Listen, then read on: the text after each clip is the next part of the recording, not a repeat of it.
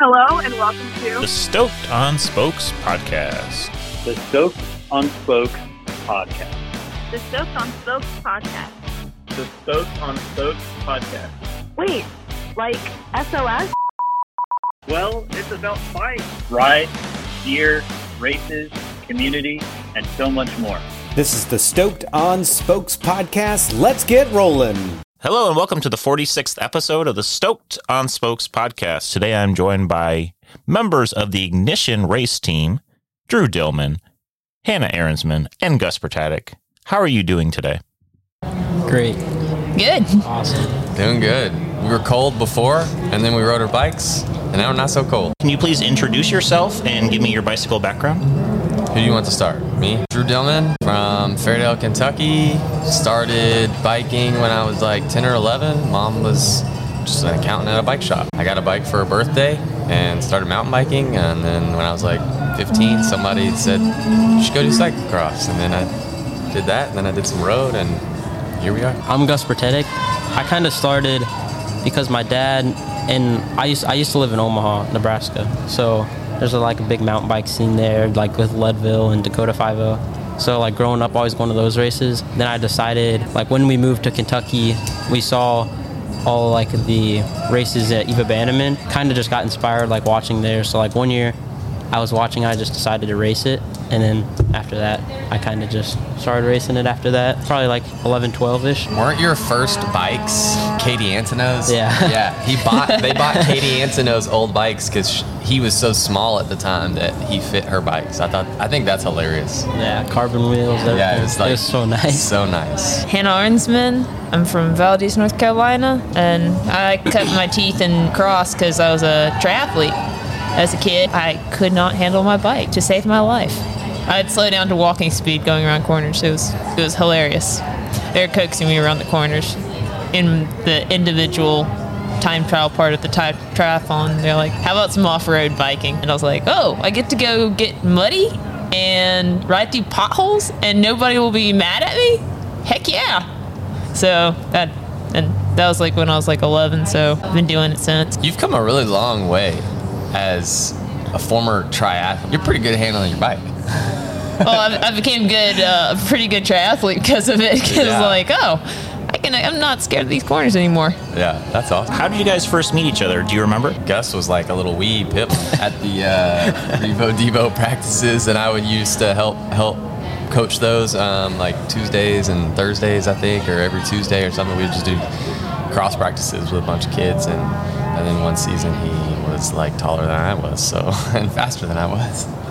Yeah, so just watching him develop when he was younger was was pretty cool. And then Hannah, man, I've known you for for a long time, but I don't know where we first met. Um, I don't either. I know we raced for like one year collegiate against each other, but but I knew you before then. It, it just had to be from cyclocross, you know. Like I've been racing cross forever, she's been racing cross forever, and there's only so many cross races, so you end up crossing paths at the cross races. Yeah, I remember we would always be like, "Oh, there's Drew. There's he's really cool." Like he was more. You were always more than a. Well, you were always more than a racer. Yeah. because I was like, you. There's certain people that you look up to a little bit because they're good on and off the bike, Wow. and like you live what you preach. You know, you preach Christianity and you live that lifestyle instead of you know just saying and then doing something else. And so we were always appreciate. I remember me and my family, because me and my sister always raced. We were like, "Oh, that's kind of something to look up to." So, wow. yeah. I'm blushing. That's awesome. I do But you were also a good racer. I do remember your mom coming up to me at a collegiate race, and and and everybody on the Marian bus was like, "Hey, Drew, your mom's here," and I was like, "I'm not- "Who is this lady?" And I had no idea who she was, and she's like, "By the way, I'm I'm the Arensman's mom. I just wanted to stop and say hi." And I was like, "This is awesome." Yeah. My mom couldn't come to a race, but somebody else's mom came and said good luck to me. I was like, "Wow, that's pretty cool." Yeah. Yeah. Yeah, yeah. Well, I always remember it was fun because you and Tobin and Curtis always had this rivalry going. And that was always super interesting to watch pan Yeah. out. We were like, all right, what kind of a tussle are they going to get into this time? Yeah, Some that's good a- times. that's a pretty long held rivalry. if you watch before the race, I do this thing. One year at some camp, I said like, I made some reference to like, I like to shake the hands of the people to my left and to my right right before the start, and I'll say like, oh, hey, like, good luck. Shake their hands or give them a fist bump. And, and really, what I mean when I say good luck is I'm gonna crush you. and so, but I said that out loud at some point, and they heard me. And so, at before U23 Nats, when all three of us were like head to head for the win, I, I turned to, to Curtis on my left and he shook his hand, and he said, "Oh, screw you, man," and he wouldn't shake my hand. And then I turned to Tobin on my right, and I was gonna say good luck, and he just looked at me and said, "Screw you, man." Oh dear. It was like perfect. You're like, uh, oh, because they knew exactly what it meant, and it was like perfect. They're like, no, we're not gonna shake that. And there's actually, if you go, I noticed this like last week because I was trying to look at the replays from this race. But if you go back to on YouTube and look up USA Cycling Asheville Nationals, I think it was like 2016. The, the the the thumbnail for that picture is me sticking my hand out to shake Curtis's hand, and he's not looking at me. He was ignoring me. it was a, it's hilarious if, if you if you look at the detail, it's pretty funny. I just enjoyed like watching the actual action on the course because you guys would always just be like going at it. It was be like such an interesting race. You're like, I don't know who's gonna win. Yeah. Yeah, that was a fun year for sure. I think like Curtis won the most races, but I won Pan Am's and then Tobin won Nats. So Oh. like it was like spread, spread. So at Nats, like everybody's like, it could be anybody's race, and Tobin won. Yeah, it's cool. So, how have these friendships developed over the years? I mean, obviously, you're all on the same team now. Are those friendships the real reason why this team was kind of formed? I don't know. I think everybody's good. It's. I was looking for, you know, legit riders, but I was also looking for like somewhat of convenience. You know, like I don't want to sponsor somebody like Tobin who's in California, and it'd be a pain just for me and him to link up to try to get to races and all that. And I was kind of thinking like one rider per race category. So that's kind of what we. That's like I don't know, general consensus. And then I just reached out to these guys. Gus was easy because he's in Louisville. I've been coaching him for years, so that was easy. And and the, and the good thing about Gus is if you get Gus, you get Kevin. And so that's kind of the deal of like I'll sponsor Gus, but you kind of have to like help be our mechanic. And we were supposed to have another mechanic, but that fell through. So Kevin has really been like a, a you know like a saving grace all season. Like he's just awesome, very encouraging. And then Hannah, I've just, yeah, I've just known her for years. She's obviously like proven herself as elite racer. Last year she got fourth at Nats, and that really stood out to me. And I was like, oh man, if we could get her, get her, develop her, and like help her get to the next level, that would be pretty sweet. Hannah, Gus, anything to add to that? Me and Drew known, known each other for a while, but I didn't know Hannah up until this year, so not much connection, but we But now they're best friends. Yeah, we're best friends now. Yeah, it's been pretty fun getting to be on this team. Let's talk about ignition racing. I mean, we've talked about this before, before Drew. The big reason to make for under to do it under ignition was one, two for your coaching company, but out of that, you kind of did a team two also that's been supported by Texas Roadhouse, your road team. Yeah, the main reason it's called Ignition is because Rick DeLaitner doesn't sound cool. They're really like, you know, like they're the ones that are putting in a lot of the support. Ignition just sounds really cool, and that's the company that that me and Dylan Johnson started, and so it's awesome that that my my sponsors were cool with me calling the team Ignition because that's huge for me. You know, like that just broadcasts the company that I'm trying to grow right now even more. That's that's one of the goals behind the team is like if, if, if we can make Ignition more of a household name for coaching and then maybe you know people see us racing and they're like, "Oh, that's a coaching company." You know, the idea is that hopefully people start calling us to sign up for coaching. And I've had a lot of people like really help me in years. Like if I if I'm gonna be at the races and I'm gonna have all the gear and, and all of that, like, and I can, and it's not that much more effort to help support some more riders, than like to me it was like, yeah, why not? And there's not that many cross teams in the game now. You know, like with with Cannondale folding, there's really only a handful of like a handful of like you know m- multi-rider teams. You you know like the privateer thing is like really become I guess the model, and that works. But I you know I, I don't know. I just want to optimize resources, and I feel like if you're gonna have a camper and a mechanic and bikes and all this stuff, if you can support three riders versus just one, you're just kind of getting more bang for your buck. I don't know. With like the first year of racing, it's like awesome because I never had support like this. But it's definitely good, like having two teammates to like when you pre-ride and stuff, and like I don't know, just like sharing. Because most of the time I'll race early, so like I can share stuff about my race, and it just helps out a lot. I think. Yeah, it's awesome being on a team with like this much support. Yeah, I'll echo that. It's definitely huge. Cycling is a is a sport that you really can't do solo. It, it takes a it takes a, a team and a village, and yeah, this this team is has been that. It's it allows it allows us to put all our hard work to use and and actually you know help each other develop as well. So it's pretty cool. Now, there's more to this this team than you three. There's also what another elite women's racer. There's some masters guys. I. Yeah, I mean those guys are uh, all three of those riders are riders I coach. So I was like, oh yeah, you guys, we'll give you a kit. And uh, well, but but the two masters guys, Kurt and Chad, have supported me. They supported me last year, and really Kurt is a lot of the reason why the team exists. To be honest, a lot of the connections to, to Rigged and to Leitner and to some of the other sponsors has been through him. So he's helped me helped me make some of those connections, and he supports the team. I mean, like he's he's really like the the main factor behind behind the team. So I mean, I can't can't thank him enough, Kurt Kurt Dossier for for all the support, and then Emily. Emily Leonard, I've just coached her for a long time, and she just wanted she just wanted a people to hang out with at races. She's like, if I'm going to go to races and finish mid pack, you know, slog through the cross season, I want to do it with people and have fun off the bike. And so I was like, yeah, like you should. We want that too. So I was like, and it, it wasn't anything to support her. She she she she works full time too, so she can only do a handful of the big races. So but it was awesome having her around. She's she's super positive. I think her and Hannah connected really well. So yeah, I mean it's it's a it's a good group of people. She's been pretty fun to have at some of the races go pre-ride with her. Yeah. And it's it's been a it's been a fun time. Even lots of laughs come out of it, just like messing around. What are the goals for this team for this season and in the future? And the seasons, that's a big question. I think like overall, I think all of us want to keep getting better. So going into the season this year, it was like definitely like we all want to keep getting better. That's a goal.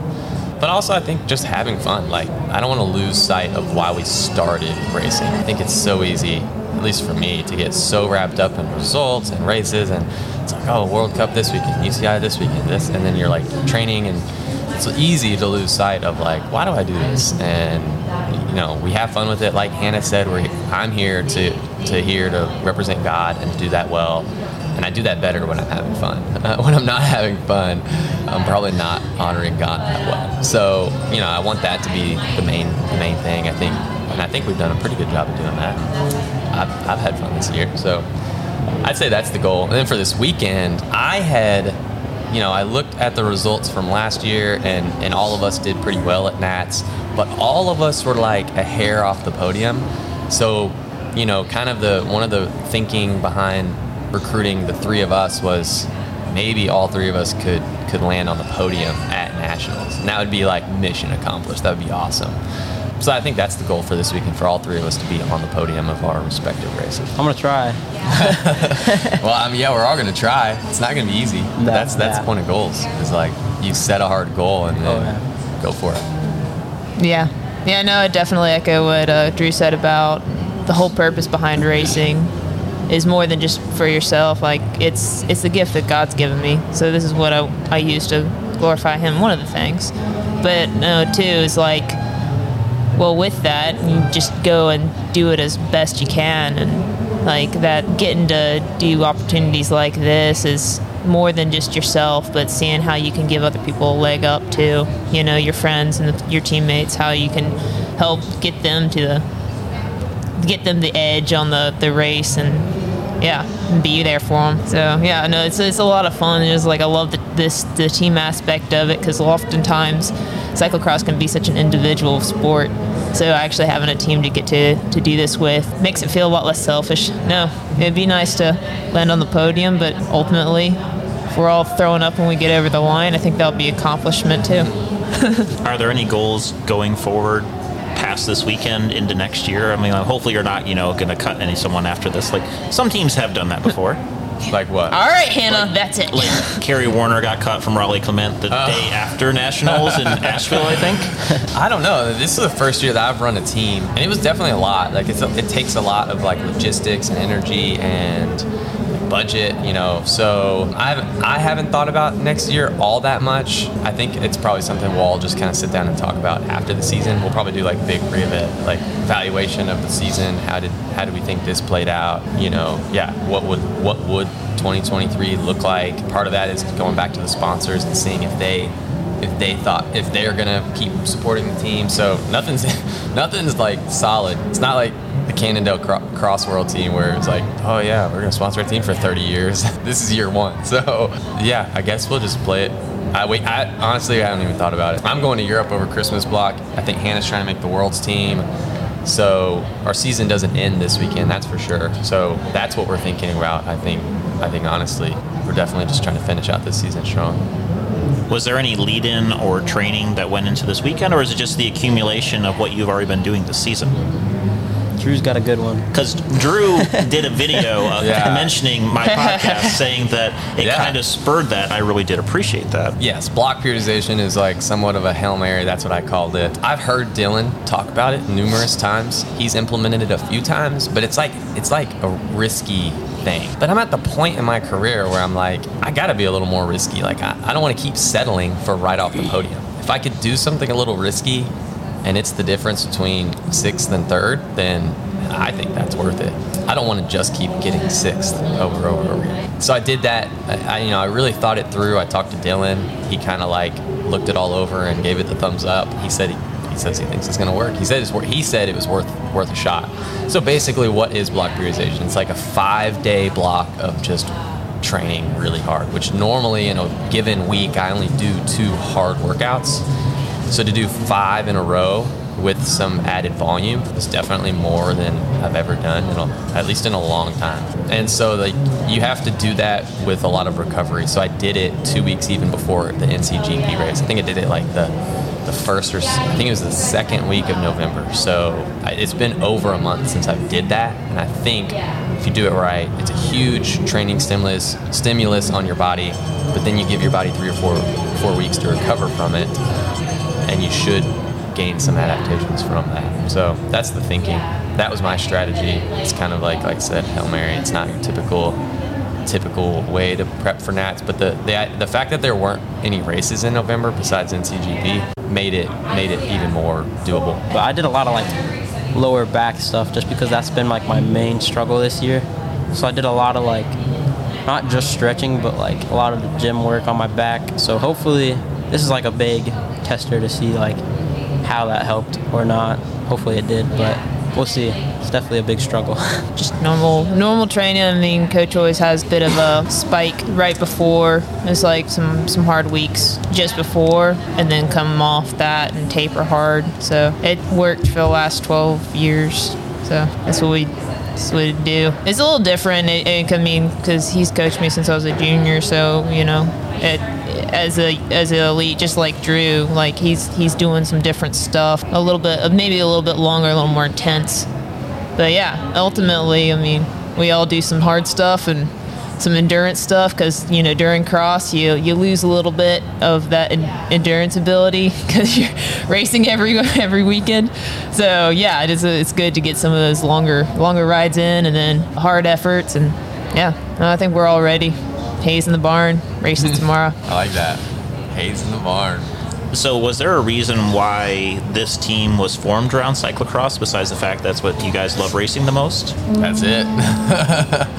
I think it's just there's not any teams. I think I don't know about me, but I didn't have any like nobody's calling me to try to get me on a team. So if I didn't do this, it'd be you know I'm just doing my own thing. So I think yeah, I think that's the main thing is just that I saw I see that there's this huge gap. There's not many teams in cross. I love cross. I want there to be. I want to see cyclocross keep growing. I don't think cross is dead. I don't even think it's close to dead. Just look at those junior fields out there.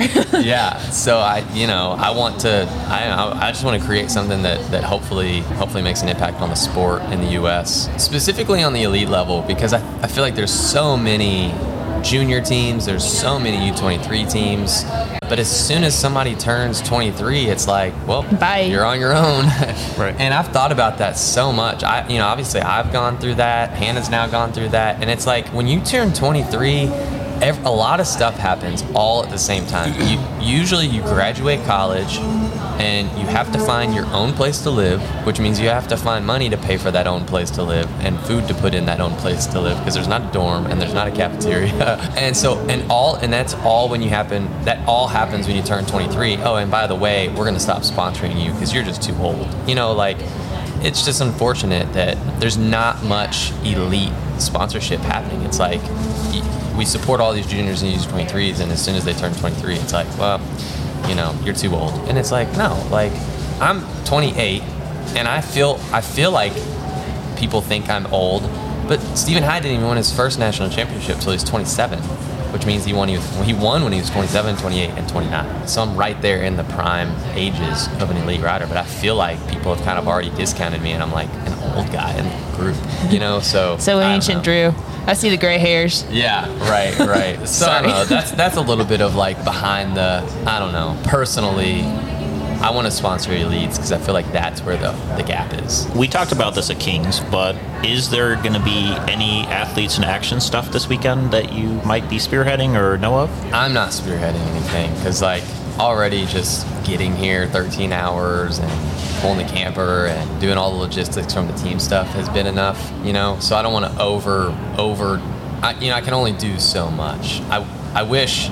You know, I wish I could, and I don't think like Brad or Brian, the guys that, that usually run those, I don't think either of them are here this weekend because it's you know they're in Colorado, so this is pretty Yeah. far ways out. But I know, you know, a lot of other Christians that are out there racing, like like Lance Haidet, Scott McGill, like guys who are pretty plugged in with AIA. I'll probably try to find some of those guys and pray with them before the race and encourage each other. So that'll be happening, and that naturally happens, like with friendship. You know, like me and Lance are good friends, and so I, you know, I want to spend time with him and pray with him, and so that'll be happening just naturally. But but nothing, nothing I don't think there's any kind of like set stone chapel or anything like that. Have you taken on the nickname Forrest Gump, or is it just something that's naturally happened?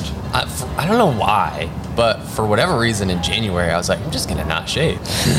My hair was getting longer and longer, so I was thinking, I guess I thought it would just look cool. Like if you're gonna have nappy long hair, you might as well have a nappy long beard with it. It was like it just kept going. I was like, "Oh, keep it going, and like March rolled around, and so it's getting kind of long. And one of my buddies back home was like, "Man, you looking like Forrest Gump, dude."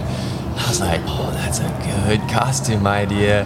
And if I just let it go for the rest of the year, by the time October comes, it'll be real ragged. And so I think I shaved, I think I trimmed it once over the summer because CJ, my wife, was like, it's it's it's really bad. You got to trim it. So I trimmed it over the summer, and then that was the only time I trimmed it until Halloween. But you know, a couple weeks before Halloween was a Trek Cup, and that didn't even occur to me until like literally a week before the race. I'm like Legends race. That's even better than Halloween. And so I planned it all. I like went and got the shoes and the costume. I even did a mid lap. I didn't do a bike, so I ran a whole lap. And then even mid lap, I changed because if you watch that scene, like I did multiple times, where he runs across the country like eight times or whatever it is, he his he he goes through like 10 different outfits. In like a two minute scene he's wearing like 10 different outfits. So i'm like man i could just pick and choose. So i started in like i kind of went backwards but i started in when he's like when at the very end when he's like i think i'm done running. He's got like the full on trench coat and he just looks real nappy. I started in that practically because I was cold. And then halfway through the lap, after I ran a mile, started to warm up. And under that, I had like gym shorts and a, and a running shirt. And because if you watch the movie, that was another. When he's getting interviewed, he he's wearing like this running suit. So that's what I had halfway through. And I had a Bubba Gump hat on, and obviously the beard and the hair, which is what made it. And they let me start the race. Like like I was the like if a race were to go on a gunshot, I was the gunshot, which was like pretty cool. Like Ellen When Forrest like, Gump "Oh, gets to the you- grass." You want a head start? And he let me. She let me run, and then she said, when he hits the grass, the race will start. And I was like.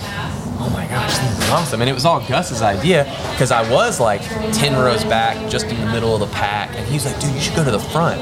So, right like a minute before the start, I kind of, I don't have a bike, so it's super easy. I just finagled my way and got to the start line. And I did like a running pose.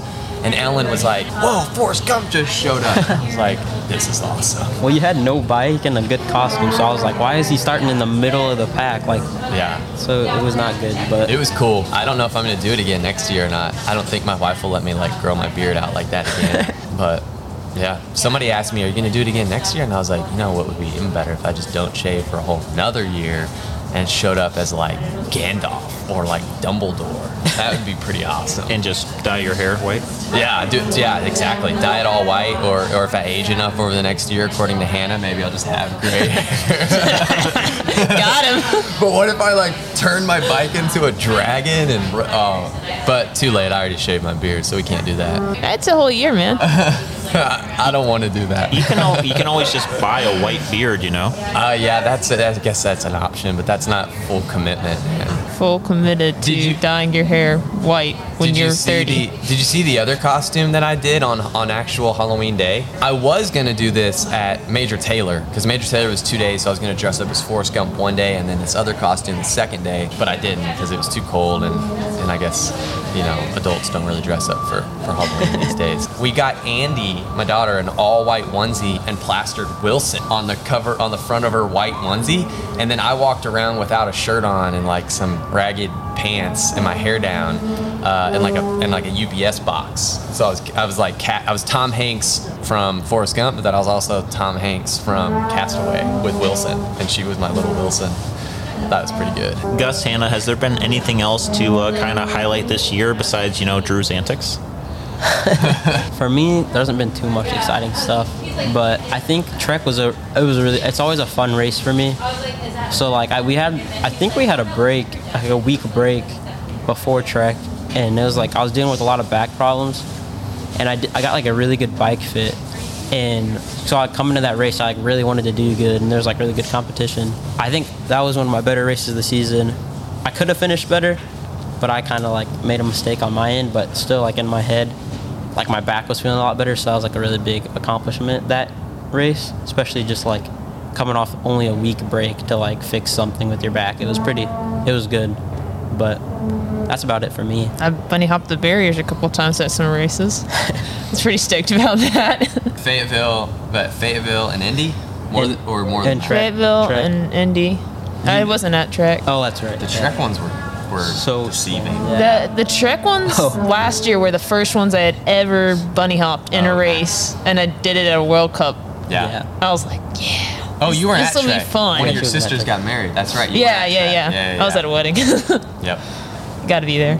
I think that was the only two. I did bunny hop them in practice at King's Cross. I just didn't. Oh. They were just too slow for. I didn't. I wasn't doing fast enough for the race, so I I just ran them during the race. But I did go over the bars a couple times Yeah. Practicing them. I was like, oh, this is fun. We don't have to Flying talk lessons. about those barriers.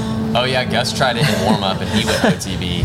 Oh, And you did too? Dude, I like it was an idiotic move. I like instead of trying to tap my front and back, I was like, all right, I'm gonna hit it. Clear. I'm gonna try to clear it, Oh, but I did not have the speed, so I like overcompensated for it and just like completely rode the front wheel and then yeah, First barrier or second barrier? first barrier. Didn't Oh. even- but we what happened on the Yeah, I, mine's even worse. I was like, I'm usually on the safer side of things. I'm like, eh, they're too tall. I'm just gonna run them. And, and I didn't think it was that. Like Hannah said, I didn't think it was that much of an advantage for the risk. You know, risk reward is always like an equation you do in your head.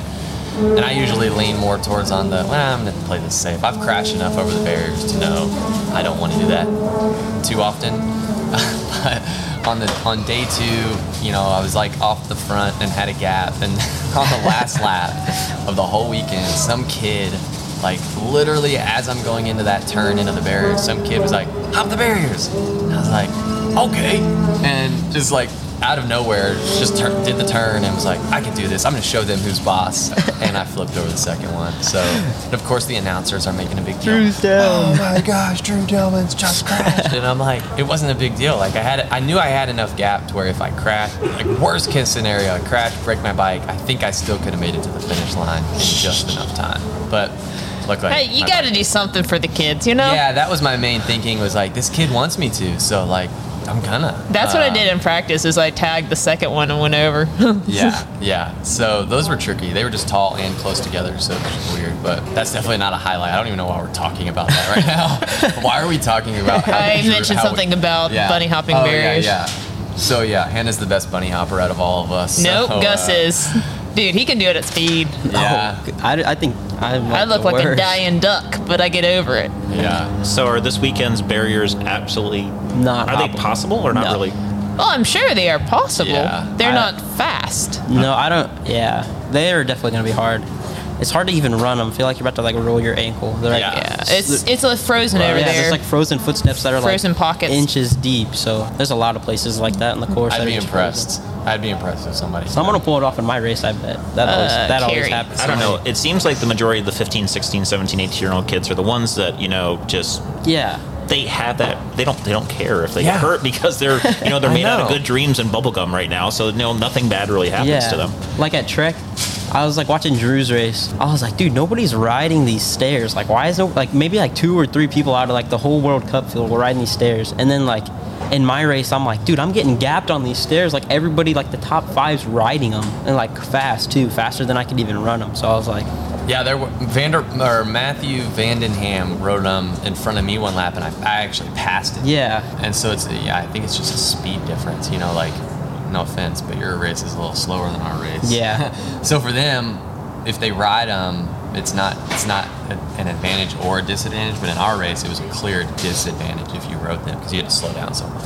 Yeah, I don't know. There definitely are more juniors hopping the barrier. Like I've noticed, it seems like there's more juniors hopping the barriers than in the elite race. Like at Rochester, th those things were huge. Dude. And Yeah. the, I was, wa- you know, I was watching Gus's race, and the first three guys come. They're all one, two, three, right behind each other, and boom, boom, boom. They all three. So they do it I'm like, too. It's so oh hard. It's so hard to compete. Yeah, and I was like, how are these kids so good at this stuff? But I don't know. I mean, I feel like I've just gotten older and and don't want to take as many risks as I used to. next year, so- next year they're gonna be coming to get you. Yeah, seriously. so do you guys have any predictions for this weekend for yourself or is it just that you know everyone's top three I got a good prediction.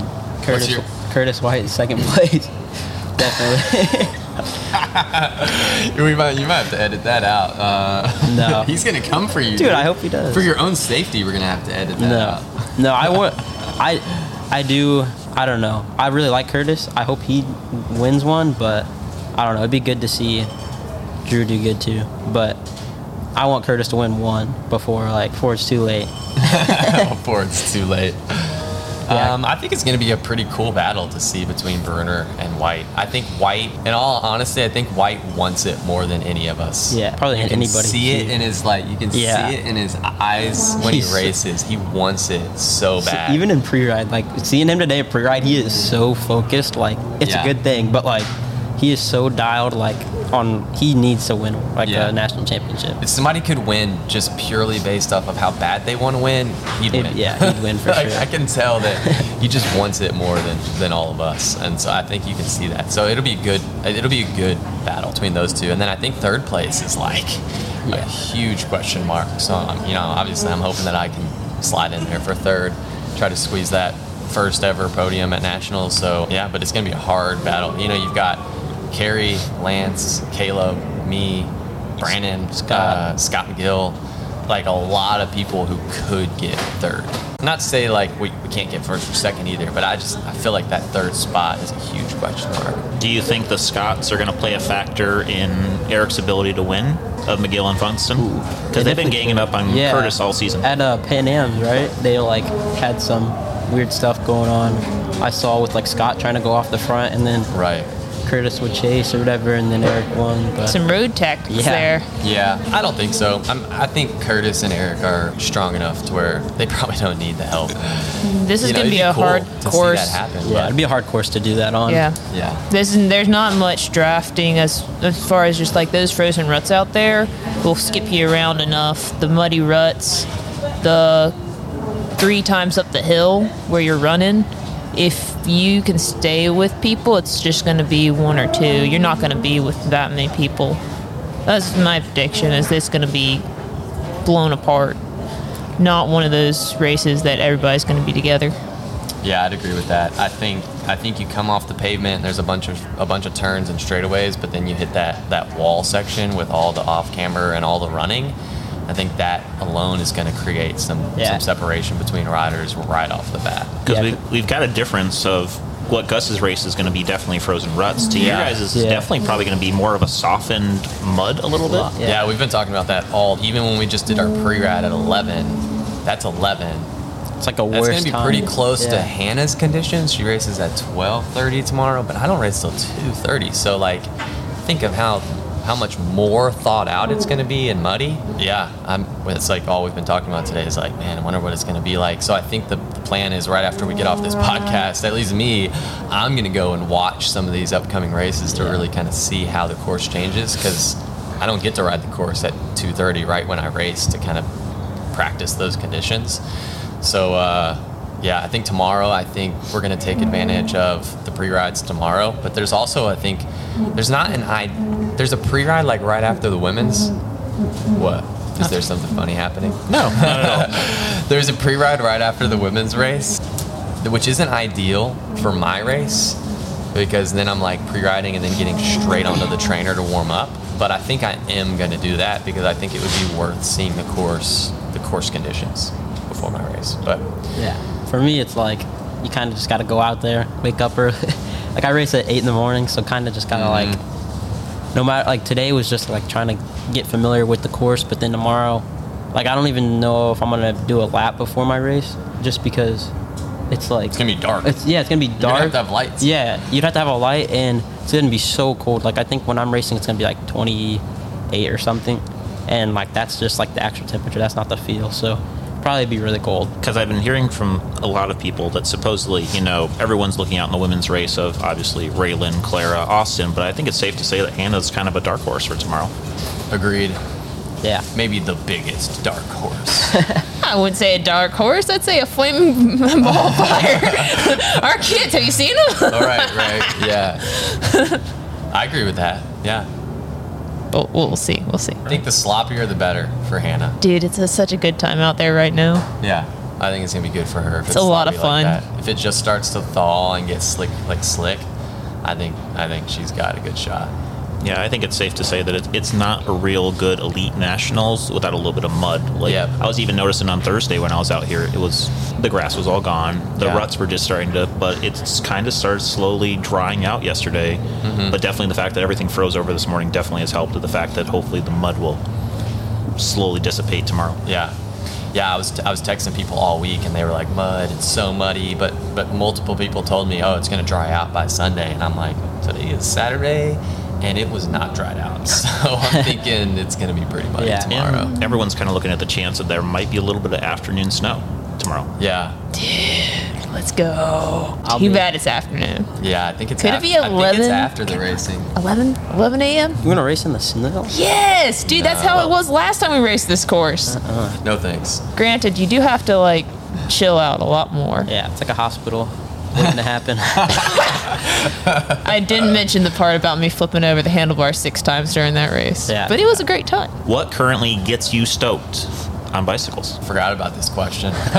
Oh, you guys can go first. uh, I gotta think. You go. I think we all have to think at this point. What right? gets us Just stoked give us on like spokes? I think the I think skill like doing skill things like that kind of stuff like gets me the most stoked just because that's like when you're having the most fun.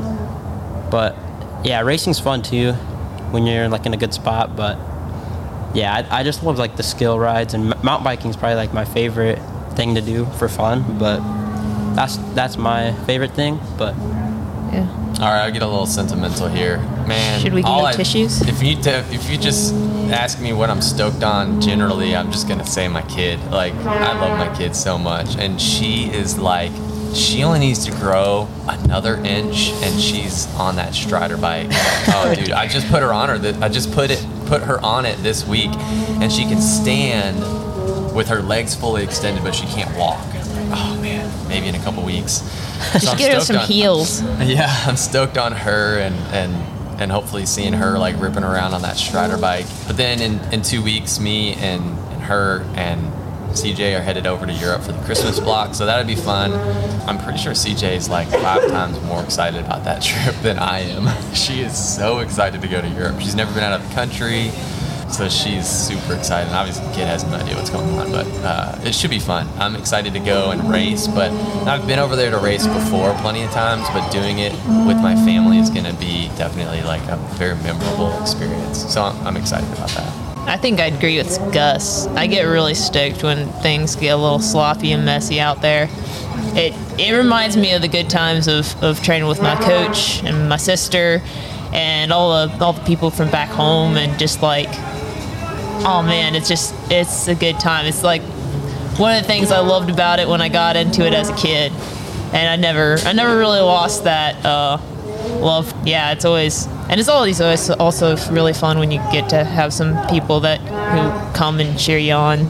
But uh, yeah, no, like conditions like this, when the course is like a big question mark as to where the conditions are going to be, that's when cross happens. Yeah, to their point on the whole technical and skills side, you know, like in Europe, they have had the, that fo- that famous forest that all the Euros go to train in, and Curtis has his little sand dune that J Pow discovered, whatever, somewhere up here in the new. I don't know. I've never been there. I discovered this place a couple miles from my house. I'm gonna call it the Brickyard, and it's like Oh, it, I'm gonna do a couple videos back there or something. But it is rad. It's an abandoned brick factory, but there's like like miles of dirt bike trails behind the factory that I'd heard about, but I never knew that it was so. There's miles of it, and I'm like, and there's this huge hill just straight up, and I'm like, oh, dude, I'm gonna. That's like Sven Hill on steroids. It's like so awesome. If you've seen like all the juniors post their videos of the Sven Hill where they have to try to ride up a really steep hill, I'm like, oh man, this has got some real potential. If I if I can figure out how to like to not flat my tires on all the bricks that are in the ground, but it's pretty sweet. And I will say, lastly, um, I feel like I've kind of gotten assimilated into the team because I'm the person that featured your mechanic Yes. whenever I'm around the race. And, Thank you. And Oh, I, thank I, you. I've adored Kevin for years. He's a he's a great guy, and I know when he's got to pit three races and within a three hour block, he Uh-huh. forgets to eat sometimes. Yes. So yeah, he hasn't quite figured out the time. calories out, calories in. You know, he's putting out a lot of calories on Yeah. those days. You gotta make sure you got some calories going in as well. He's truly the best. He makes Yeah. it so that the rest of us can get out of the cold, wet clothes Yeah. right after our race, and he stays he stays in his cold, wet clothes a little bit longer so we can get out of ours. So we really appreciate him, Yeah, he's awesome. and all the peace of mind too before the race, like getting making sure things are dialed. well, thanks for joining me today. Any last words? Thank you. Yeah, thank you. Thank you. Yeah, thanks to all the people who have made this season happen for all of us. I think we're all just super grateful. What you what you think of today's race? How did it kind of play out in your head? I honestly did not think I was anywhere close to the podium when we came around for the first lap. I genuinely thought I was maybe top 10. I thought I was outside the top 5. I was with Georgia Gould. She was really cool.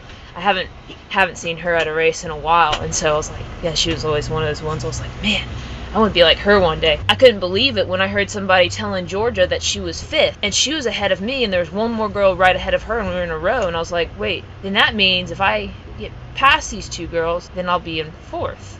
Wait, what? Really? And so I was like, oh, I'm actually in the race. and so I was like, it, it was like a shot in the arm. It was just right then. I was like, okay, well, all right, just uh, you know, ride the corner smooth, and I did that, and all of a sudden the gaps open. I, it was almost like in a dream, like just like I don't, I don't know what's, like I found the lines, and the tires stuck, and they were sliding out, and and I wasn't. And suddenly gaps formed, and Austin started coming closer and closer back to me, and then I kind of I caught him, and then I uh, finally passed him, and I I I think I went a little hard and. I was trying to ride the grass line right next to the tape, and I tagged the tape and flipped myself into the tape, and so then went sideways on the course. He kind of hit my back wheel, and so I was like, you know, scrambling, get back my back on my bike, and finally catch him again. And then I tagged the course tape again after I'd passed him again. I was like, ah, all right, fine, you just calm down. And then I was like ride and ride and caught back up and went through the run up and everything and was able to like get traction on the off camber. It seemed like he wanted to run everything, so it was like okay, to just like try to you know negotiate around, and then did end up getting tangled up a little bit. I guess he was crossing as far wide as he could, and then I was already wide, so he kind of ran into me. but I was stayed on the bike and then got by him. He has more power, so he just kind of motored on and then I caught back up in another technical, doing fine. And when I went to go get a new bike, because my tread was all getting muddied, I was like, oh, I'll just do the the more rut, frozen rut pit side, you know, pit two. Didn't realize there's some deep ruts over there.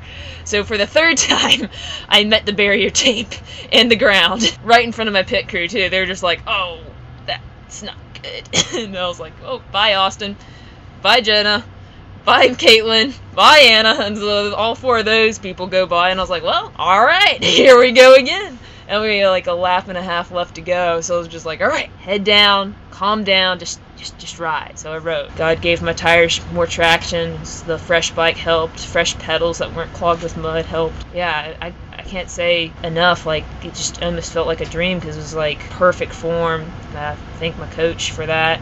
I was felt great out there. Caught Caitlin, caught Anna, caught Jenna, and caught back up to Austin.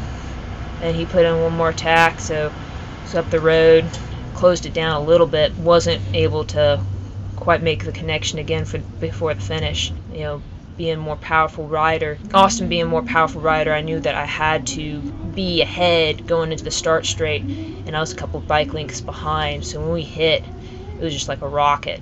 Austin was just gone, but I was, you know, sprinting as hard as I could, and I think I was pretty pretty well worn out afterwards. So. It was definitely a race of mistakes. Everyone was making mistakes. It's it's kind of hard not to with the way the conditions were, but like you said, it just kind of eventually did play out that it you were able to get back up there. I'm very thankful for the race. It was, it was good nationals. I was I was very very thankful for good traction. I was very thankful for good form and all all the the pit crew, my friends here my sister was here, my boyfriend Caleb was here, and they were all just like yelling and cheering. I'm pretty sure my sister did more distance than I did today, and she wasn't even racing. And then the pit crew being out there and just like uh, it was, you know, everything. It, it went really well. I knew I knew I was going to make some mistakes, and I was more pleased with the fact that I was able to come back with from them, and I just God gave me a good nationals. As the the legs, headspace was there, so I have nothing nothing to be disappointed about. It's it's racing, and it was it was a good day. All right, so Kevin, you've talked before about how much you think of Drew Dillman. Can you elaborate on that? My first exposure with Drew Dillman was uh, back in the Revo Devo days, probably five years ago. Drew uh, donated his time to give back to our local Louisville cycling community, and and from day one, Drew always cares about the kids and giving back what he's learned through all his journeys in life and his coaching and his success and his failures. So just being around Drew and seeing him grow as a, a bike racer, a mentor, a dad, a husband, it, it's been an amazing journey to watch that and and just his willingness to go above and beyond to support where cycling is going and the kids and and his team now, just giving back and and his business model for what he's doing with Ignition Coaching. You know, he, he saw that there's a lot of pro athletes out here struggling to make ends meet, and he created a coaching company that's basically taken pro riders, give them the ability to be coaches to make some side income. And I think it's a great business venture for him. The coaching has been great. Uh, Gus has been with Ignition for a while, and it's top notch. And what they do, it, it's second to none as far as the coaching, the foundation. And if he does anything to get more riders to have money coming in on something they love doing, I think is great for the sport. Thank you for joining us on this episode of the Stoked on Spokes podcast. If you enjoyed it, please like, subscribe, rate us, and tell your friends about it. Check out our Patreon page for additional bonus content. And follow our Instagram and Facebook to stay up to date on all the things we are working on. Until next time, just keep rolling.